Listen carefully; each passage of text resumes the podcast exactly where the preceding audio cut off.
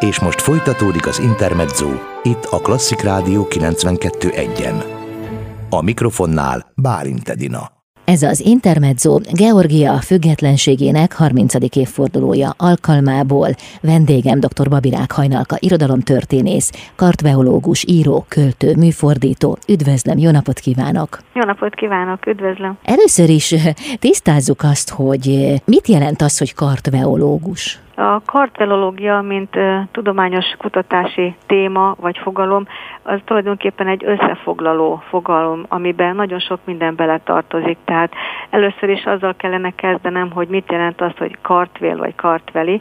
Ugye Georgia a Georgia a saját nyelvükön Szakártveló, tehát a georgiaiak a saját országokat Szakártvelónak nevezik, a Szakártveló, vagyis a kartvélek összessége, ez egy ilyen gyűjtőnévképző ami azt jelenti, hogy minden ott élő nép ö, beletartozik ebbe a fogalomba, tehát maguk a georgiaiak, és azon belül különböző tájegységek, az ország különböző részei, amik valamikor külön álló fejedelemségek voltak, Imereti, Kaheti, és, és az összes többi tájegység, és hát maga a georgiai nyelv az Kartuli Ena, tehát a georgiai nyelvet így nevezik, és innen származik ez. Na most aki ennek a, az ismerője, vagy aki ennek a, az országnak a kultúrájával, történelmével foglalkozik, ennek a tudománynak az összefoglaló neve a kartvelológia, amiben beletartozik nagyon sok minden, tehát maga a nyelvészet, a georgiai nyelv, történelem, irodalom, az ország gazdasági, politikai feltérképezése, tehát ez egy ilyen nagyon általános átfogó fogalom. Az elmúlt években Georgiát jellemzően Grúziának mondtuk itt Magyarországon. Mi a különbség a kettő között? Tehát most már sokkal közkeletűbb az az elnevezés, hogy Georgia, de mi a jelentősége ennek az önök számára? Igen, hát mindenképpen fontos tudni azt, hogy a Georgia elnevezést már sokkal korábban, 1945 előtt használták, és mindenütt ez volt az általános. Ugye a nyugati világban, Európában és Amerikában is Georgia, Georgia az elnevezés, amit használtak. A magyar lexikonokban, tehát a Pallas lexikonban, az 1894-es kiadásban, a Révai 1913-as lexikonban szintén jól ismerték, hogy Georgia, sőt, mi több elmagyarázták, hogy orosz oroszul, oroszul Grúzia. Tehát a grúz elnevezés nálunk 1945 után jött divatba, amikor hát nyilván politikai szempontok, megfontolások alapján kezdték ezt használni, és közben szépen elfelejtettük azt, hogy ennek az eredeti változata nem ez volt, úgyhogy éppen ideje visszatérni a, a régi kerékvágásba, annál is inkább, mert a georgiai kormány ezt hivatalosan kérte Magyarországtól, és a külügyminisztériumhoz is jegyzéket intézett, hogy minden hivatalos iratban és mindenütt a Georgiát használjuk. Hát ugye a saját nyelvükön Szakártveló, az még kevésbé köztudott, és lehet, hogy kicsit nehéz lenne megjegyezni, a georgiaiakat pedig Kartvelinek hívják, kartvéleknek, így is mondhatjuk. Uh-huh. Tehát mindenképpen létjogosultsága van a Georgia használatának. Uh-huh. Georgia függetlenségének 30. évfordulóját tartjuk ma. 1991. április 9-én kiáltották ki az elszakadást a Szovjetuniótól. Hogyan vívták ki a függetlenségüket a georgiai emberek, hiszen ön ott volt az események sodrában, a történelem középpontjában? Igen, hát ez egy nagyon mozgalmas időszak volt. Én akkor ezt megelőzően a, a Szegedi Egyetem befejezése után már elkezdtem a kutató munkámat, és valahogy mindig éreztem, hogy valahogy ott oda, oda tartozunk, onnan jöttünk keletről, és a Kaukázusban van mit kutatnunk, és Georgia nagyon korán már felkeltette az érdeklődésemet ilyen szempontból, és hát akadémiai ösztöndíjjal kerültem Tbilisibe, az ottani egyetemen folytattam kutatómunkát, és hát azon belül több más intézményben is, és ott is volt a védésem, Magyar-Georgiai Irodalmi Kapcsolatok címmel írtam a kandidátusi diszertációmat, és ez volt az az időszak, amikor Georgia kiszakadt a Szovjetunióból, tehát akkor indult meg ez a földindulásszerű változás, és mm, kezdődött azzal, hogy az ellenzék akkori vezéralakja, Riad Gamsahurdia tüntetést hívott össze 1989. április 9-ére a Rusztaveli Sugár útra, amikor hatalmas tömeg vonult fel, egy békés demonstrációt szerveztek, és nagyon sok ember az utcára ment, amikor az ország függetlenséget és a szabadságot követelték, azon kívül szabad választások kiírását. És hát sajnos ezt a tüntetést is igen brutális módon vérbefolytották.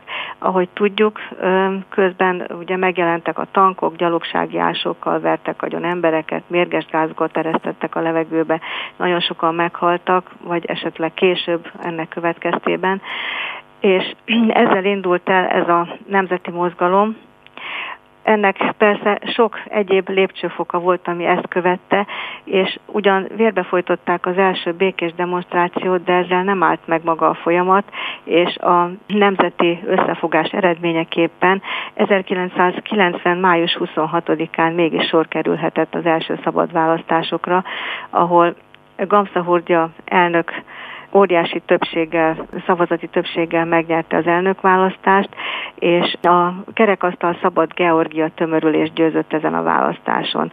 Tehát létrejött az első szabadon választott parlament, és ezt követően 1991. március 31-én referendumot tartottak az ország függetlenségéről, és a lakosság 90%-a a függetlenségre voksolt. És ezt követte aztán 1991. április 9-én az a függetlenségi nyilatkozat, ami megpecsételte ezt, és ezzel kinyilvánították a Szovjetuniótól való teljes elszakadást, beleértve minden szempontból, tehát a teljes függetlenséget, teljes elszakadást, a hadseregtől kezdve mindent. Tehát tovább georgiai kiskatona nem akart harcolni a nagy szovjet hadseregben. Ha jól értem, akkor ott egy háborús helyzet volt, ön életveszélyben Igen. volt? Igen, pontosan így történt. Ez egy nagyon veszélyes helyzet, helyzetté vált, mert ugye ezek nagyon felemelő pillanatok voltak. De sajnos nagyon rövid ideig tartott az a viszonylag nyugodt helyzet, ami nagyon sok nehézséggel járt, hiszen akkor alakult meg a kormány, és alig telt el egy év, másfél év, amikor aztán bevonultak az orosz csapatok Tbilisibe. Kezdődött az egész azzal, hogy a, a Tengiz Kitováni vezette félkatonai szervezet, egy ilyen KGB-s alakulat előkészítette a terepet arra, hogy végül hát bevonuljanak az orosz csapatok, mivel semmilyen, semmilyen módon nem tudták megtörni az ellenállásukat, ezért aztán kénytelenek voltak az orosz csapatokat bevonni és bevonultak az orosz tankok, megtámadták a parlamentet, a kormány erők a parlamentből védekeztek, a parlamenti képviselők elmenekültek Csecsenföldre, maga a köztársasági elnök is, és egy időre ott működött a kormány Csecsenföldön, akkor még élt Dudajev elnök, és ez akkor történt, és hát ezt követően nagyon erős megtorlás következett. Ez volt egy nagyon szörnyű időszak. Magam is átértem ezt az eseményt, mert én a, az egyetemre jártam, és a Rusztaveli sugárúton mindenütt lőttek, tankok voltak. Akkor már nagyon veszélyes volt a városban közlekedni. A kollégiumban megtámadtak minket is, ennek a Hedrioni, úgynevezett Hedrioni félkatonai szervezetnek a az emberei mindenütt randalíroztak a városban, lövöldöztek, raboltak, fosztogattak, és hát ennek következtében igen, nehezen jöttem haza is, repülőgéppel jöttem haza, de nagyon kalandos úton, és hát végül, végül mire én visszatértem tavasszal a, a védésemre, akkor volt a védésem az egyetemen, akkor még mindig tankok álltak az egyetem körül, és addigra megérkezett Sevarnadze, aki kikiáltotta magát köztársasági elnöknek. Úgy gondolták, hogy ő egyszerűen beül abba a székbe, amit a törvényesen megválasztott köztársasági elnök helyén ülve majd elirányítgatja az országot. Hát sajnos két éves polgárháború követte ezt a helyzetet, véres polgárháború, amelyben nagyon sokan meghaltak. Maga ez az esemény, ez bizony mindenkinek megviselte az idegeit, és ezt követte az a 12 éves hosszú időszak, az a szellemi, fizikai megtorlás, terror, amit Sevarnadze véghez vitt az országban, egészen addig, amíg meg nem alakult a következő új kormány, ugye Szalkasvili kormánya 2004-ben, és hát ez egy nagyon nehéz időszak volt, akkor nagyon sokan elhagyták az országot, Georgiából elmenekültek. Az akkori parlamenti képviselők egy része továbbra is külföldön maradt. Gamszahurdia elnök maga Csecsenföldről visszatért a szülőföldjére, mert ő mindig azt mondta, hogy ő soha nem fogja cserben hagyni a hazáját, és azt szeretném kiemelni, hogy ebben a nehéz helyzetben a georgiai nép egy emberként fogott össze. Tehát egy olyan hatalmas nemzeti ellenállás indult meg a megszállókkal szemben, ami hát mindenképpen említésre méltó. Ennek eredményeképpen persze kibontakozott egy ilyen polgárháború, de egy emberként fogtak fegyvert egész Georgia területén a civilek, és nagyon nagy, erős volt az ellenállás. Kamszahordia Nyugat-Georgiában volt, amikor végül is tiszt, máig tisztázatlan körülmények között meghalt, de hát minden bizonyal meggyilkolták minden eddigi információ szerint. Úgyhogy ez egyrészt egy nagyon felemelő időszak volt a nemzeti újjászületés, a nemzeti egység kialakulásának időszaka, a függetlenség kikiáltása, ugyanakkor április 9 önmagában is egy nagy tragédia és a nemzet gyásznapja. És hát ezt követte azután események hosszú sora, ami elvezetett a, a mostani helyzethez, amikor már Georgia eljutott odáig, hogy az Európai Unió és a NATO előszobájában vannak. Köszönöm szépen. Folytatjuk a beszélgetést dr. Babirák Hajnalka irodalomtörténésszel itt az Intermedzóban. Ez az Intermezzo vendégem dr. Babirák Hajnalka, irodalomtörténész, kartveológus, író, költő, műfordító, akivel az előbb egy kicsit felelevenítettük Georgia történelmét, illetve az 1991. április 9-ét megelőző időszakot, de hát beszéltünk természetesen a folytatásról is. De ha mondjuk a grúz írásbeliség vagy irodalom kerül szóba, akkor mi az, ami, ami lényeges? Hogyan kezdődött el? Hogyan alakult ki a grúz írásbeliség. Igen, hát ennek is nagyon érdekes a története. Ha visszatekintünk, azt kell elmondani, és talán leginkább kiemelni, hogy a mai használatos georgiai ABC, a mai írásmód, az már az 5. század óta, időszámításunk szerint 5. század óta érvényes, azóta létezik, tehát ez az ősi írás, amelyet akkor kialakítottak, ami kialakult, ma is ez használatos. Ennek a történetére visszatekinthetünk, és meg kell említenünk azt, hogy már az időszámításunk szerinti 150-ben találták meg azt a Farnavasz király nevéhez fűződő feliratot, ami az úgynevezett armazi felirat, ami egy görög arameus felirat, a nyelvészek egyébként azon az állásponton vannak, hogy az ősi arameusból származtatják a georgiai írásmódot, és ez azért érdekes, mert ez egy görög, görög arameus felirat volt, amit megtaláltak Georgiában, Hetától, az egykori fővárostól körülbelül két kilométerre fekvő Armaziban. Ez egy fellegvár, amit Farnavasz király alapított, és utána évszázadokon keresztül fennállt. De ez még mind a kereszténység felvétele előtti időszak, tehát úgy tekintsünk erre, hogy nagyon régi történetről van szó, és ezt a feliratot Georgi Szereteli professzor feltette meg 1941-ben, és azért érdekes ez a felirat, mert különbözik az összes többi korábban feltárt kőbevésett felirattól, és ebben már, mivel armazi feliratnak nevezik, tehát ebben egy sajátos írásmód van már kialakítva, és ezt az írásmódot, ami már különbözik az elődjeitől, ezt Farnavaz király nevéhez kötik, és ennyiből érdekes ez a történet. Ami az írásmód fejlődését illeti, az Aszomtavroli és a Hucuri az 5.-10. században alakult ki. Ezek az írásmódok az egyházi írás módok voltak, amelyek nem annyira kerekített, inkább szögletesített betűk voltak, amiket ugye kőbevéstek és sok helyen használtak, később pedig papíron is. A húcori az már a 7.-11. század terméke volt, és a mhedruli az pedig az úgynevezett világi írás a 11-12. században jött létre. Ez a mhedari lovak szóból származik, tehát lovagi vagy világi írás. És ezen a nyelven íródott már Sota Rusztaveli műve is a 11. században, aki ugye Tamar királynő idején élt, Georgia akkori fénykora idején, amikor Georgia hatalmas méretű feudális állam volt, igen nagy lélekszámmal, sokkal nagyobbal, mint most, ahogyan a történészek ezt kutatásaik során megállapították, és maga ugye Sota Rusztaveli, mint író, költő személye, az is egy nagyon jelentős dolog, hogy már a 11. században alkotta meg az Pártuszbörös lovak című eposzát, amit Tamar királynőnek szentelt. És ha már a magyar kapcsolatokról van szó, itt meg kellene említenünk azt is, hogy Zicsi Mihály ehhez a poémához, illetve ehhez a költői műhöz készített illusztrációkat, azokat a csodálatos szépségű rajzokat, amiket aztán azóta is sokat emlegetünk. Ezeknek egy része Tbilisiben is látható a múzeumban, de a világ több helyén felelhetők ezek a képek, viszont a, az 1888-as georgiai kiadásba az összes illusztráció belekerült, és együtt látható az egész csodálatos szép formátumban. Tehát így indult a georgiai írás, az első írásos emlékei a Szent Susanika vértanúsága című művet szokás említeni, de hát az, a maga Rustaveli műve is ezen a régi nyelvezeten íródott, amit ugyan egy mai georgiai tökéletesen megért, azért mégiscsak egy régi nyelvezet, egy arhaikus nyelvezet a mostani georgiaihoz képest. Maga az írásmód viszont ugyanaz változatlanul, mint ami akkor. Uh-huh. Tehát amin ez a mű is íródott, és a korábbi írásos művek. Uh-huh.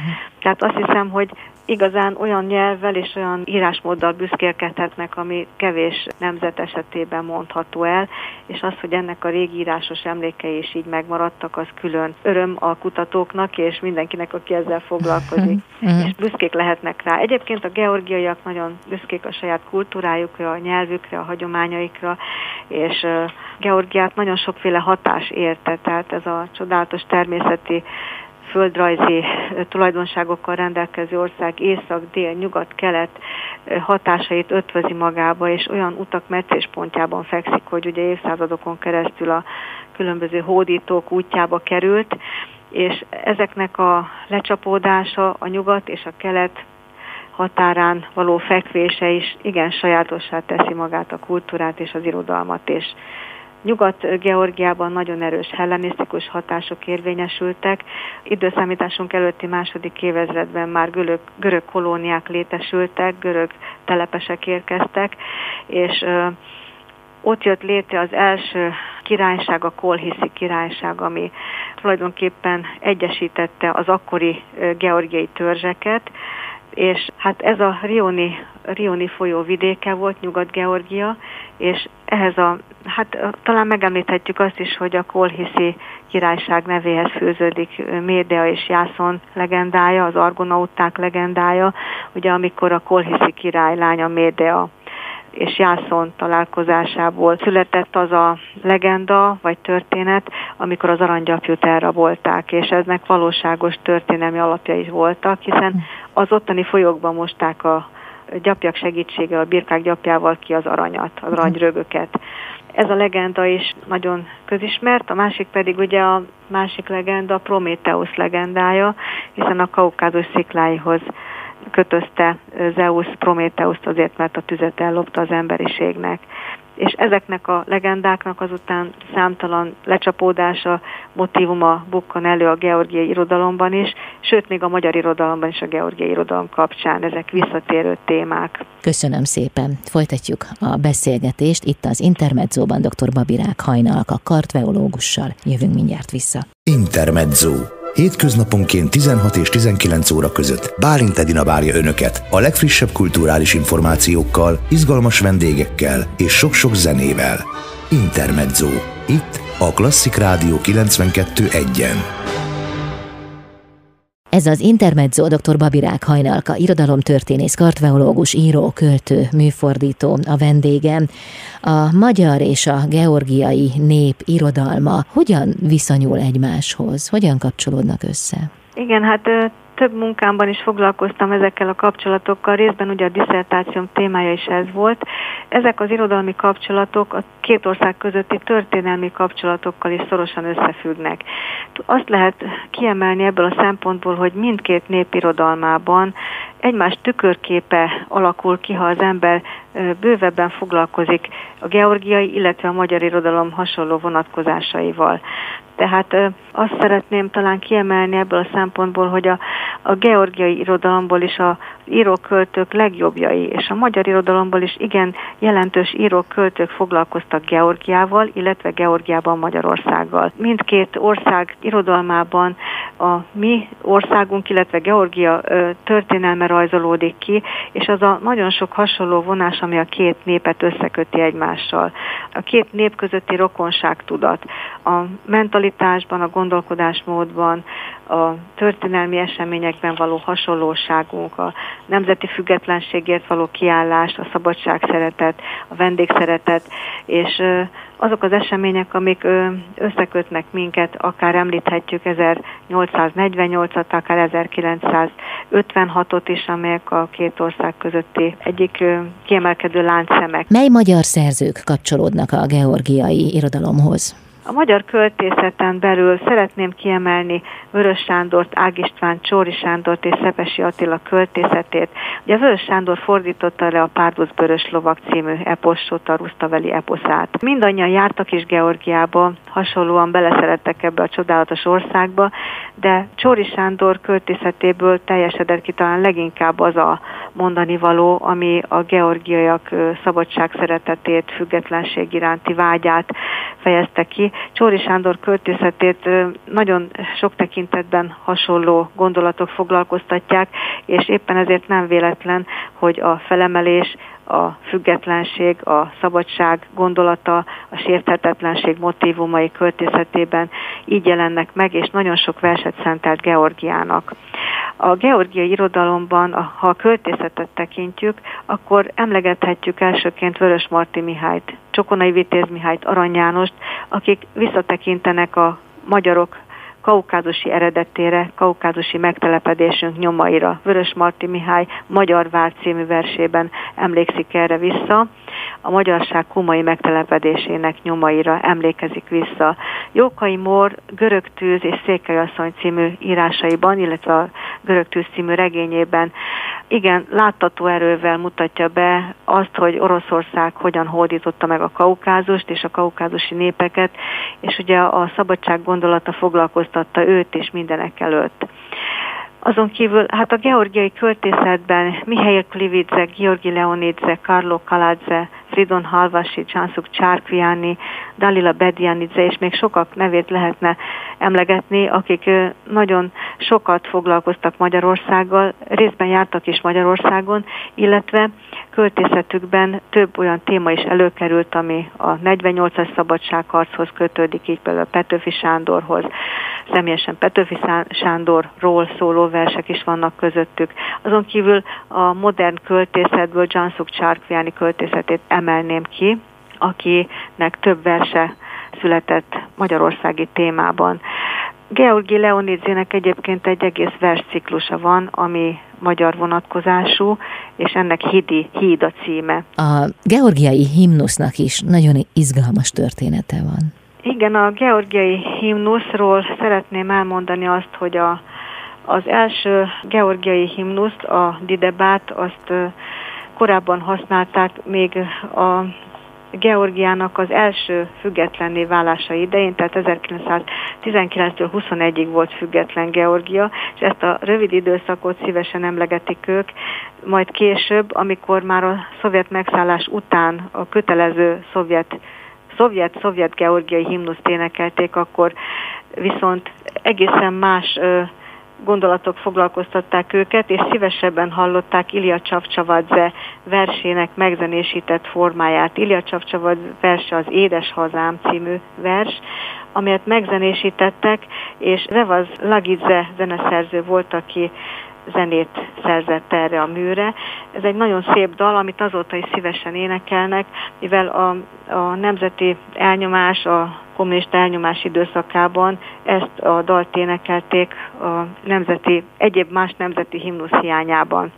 Később pedig a Tavisupleba, a Szabadság című vers lett a nemzet himnusza 2004-től, 2004. május 21-től a Georgiai Köztársaság új himnusza.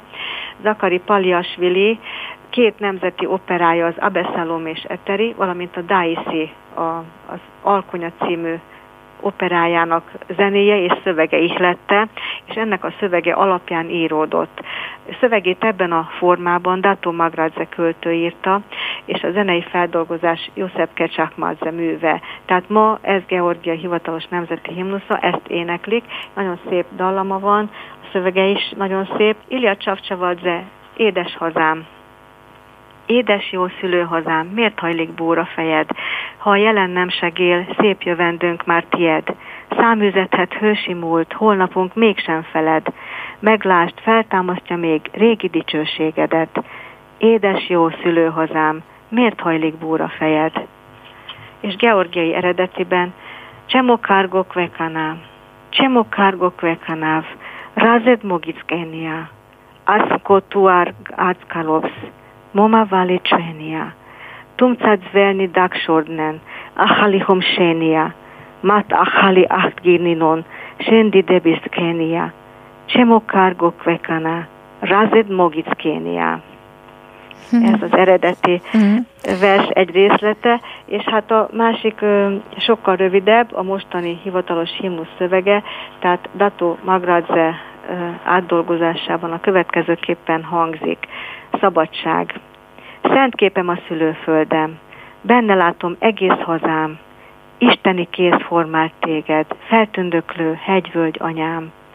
Eljött szabadságunk napja, jövőnk dicsőségéről dalol, hajnalcsillag száll az égre, két tenger közt átkarol.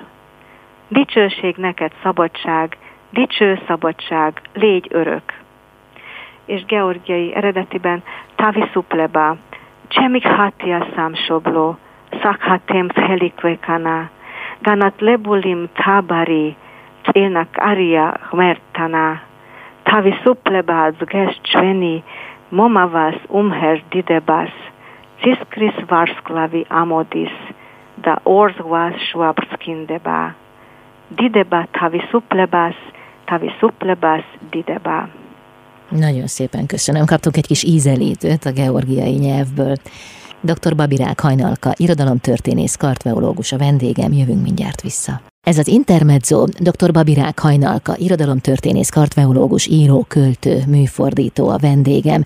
Több könyve is megjelent. Az első könyve 1997 nyarán jelent meg Magyar Georgiai Irodalmi Kapcsolatok címmel. A második címe pedig az, hogy a kaukázusi Georgia, ennek 2013 a kiadási évszáma.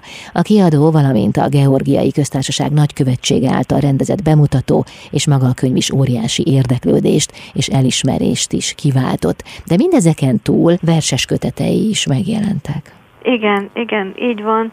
Hát az első monográfiám a Magyar Georgiai Irodalmi Kapcsolatok részben a diszertációm által feltárt e, témát tartalmazza, a kutatómunkámat, és azt kiegészítve egyéb adalékokkal.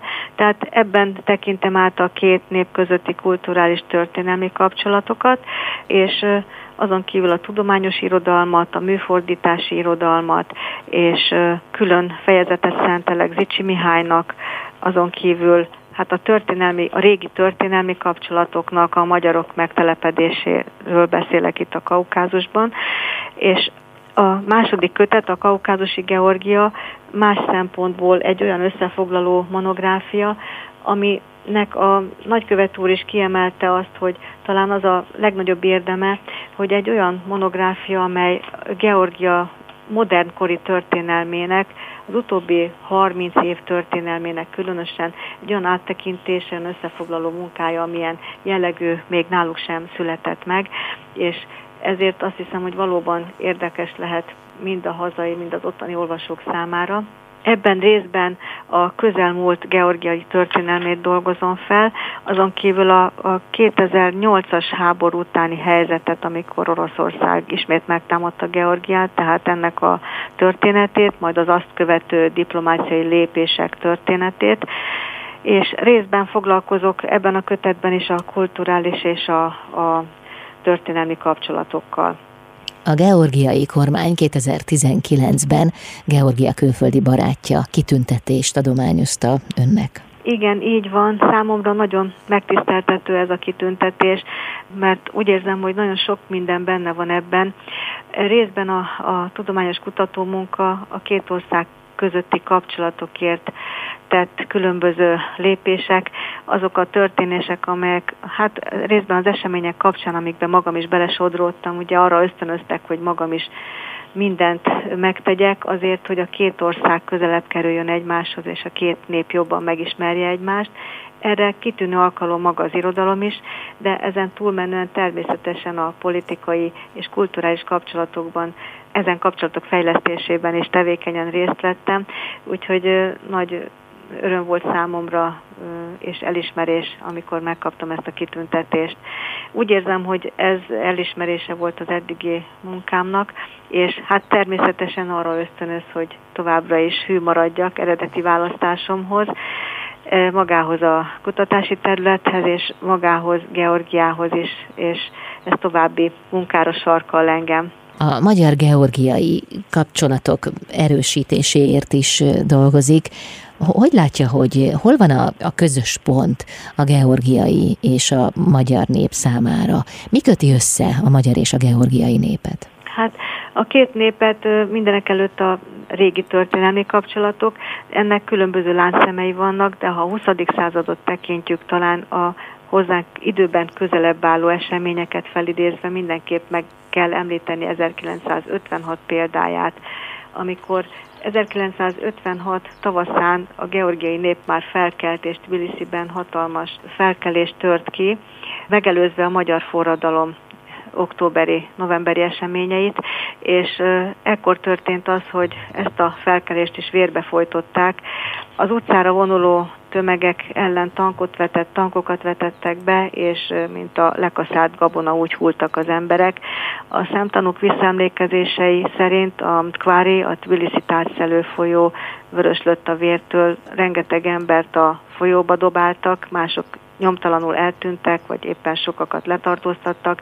Tehát ez volt a nemzet 1956-os felkelésének ideje, és amikor eljött a magyar forradalom ideje, akkor Zviad Gamsahurdi, aki akkor 17 éves volt, még iskolapadban ült, egy proklamációt tett közzé a magyar forradalom, forradalom mellett állt ki, és ismét fegyverbe szólította a georgiai népet, és ezt a proklamációt azt hiszem, hogy érdemes mindenkinek megismerni. Ezt is többek között közé tettem a könyvemben, részben a, a, az elnök kérésére, és úgy gondolom, hogy tényleg fontos történelmi tény. Azt is tudnunk kell, hogy 1956-ban, amikor bevonult ide a szovjet hadsereg, a hadseregben szolgálatot teljesítő georgiai kiskatonák megtagadták a lőparancsot, és nem akartak magyar civilekre lőni, ezért őket az orosz komisszárok itt helyben kivégezték. De hát ezen kívül ugye nagyon sok egyéb momentumot említhetnénk, de azért 1956 eseményei mindenképpen jelentősek a két nép közötti kapcsolatok szempontjából. Ha jól tudom, akkor hát, készült még két rövid versel. Igen, igen. Na most még szeretném megemlíteni, hogy megjelent a verses kötetem is, az még 1990-ben, Tbilisi-ben a Meráné kiadó gondozásában, és több jelentős georgiai költő fordította le az én verseimet. Van benne egy egész ciklus Georgiával kapcsolatban, és ebből szeretnék egy részletet felolvasni az egyik versből, uh-huh. amit én írtam akkoriban. Kartliba szeretnék menni, ez a címe. Kartliba szeretnék menni, vadhegyeket átrepülni, vadhegyeket kikémlelni, lángoló szemedbe nézni.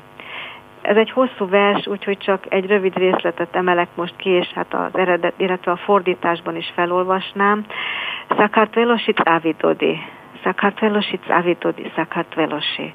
Velurm tebzerom gada meprina, Maxov tvalebi, se gizgiza cecli gepina, Mim tvalebi se sahedad, im velurm teptan se szakvedrad.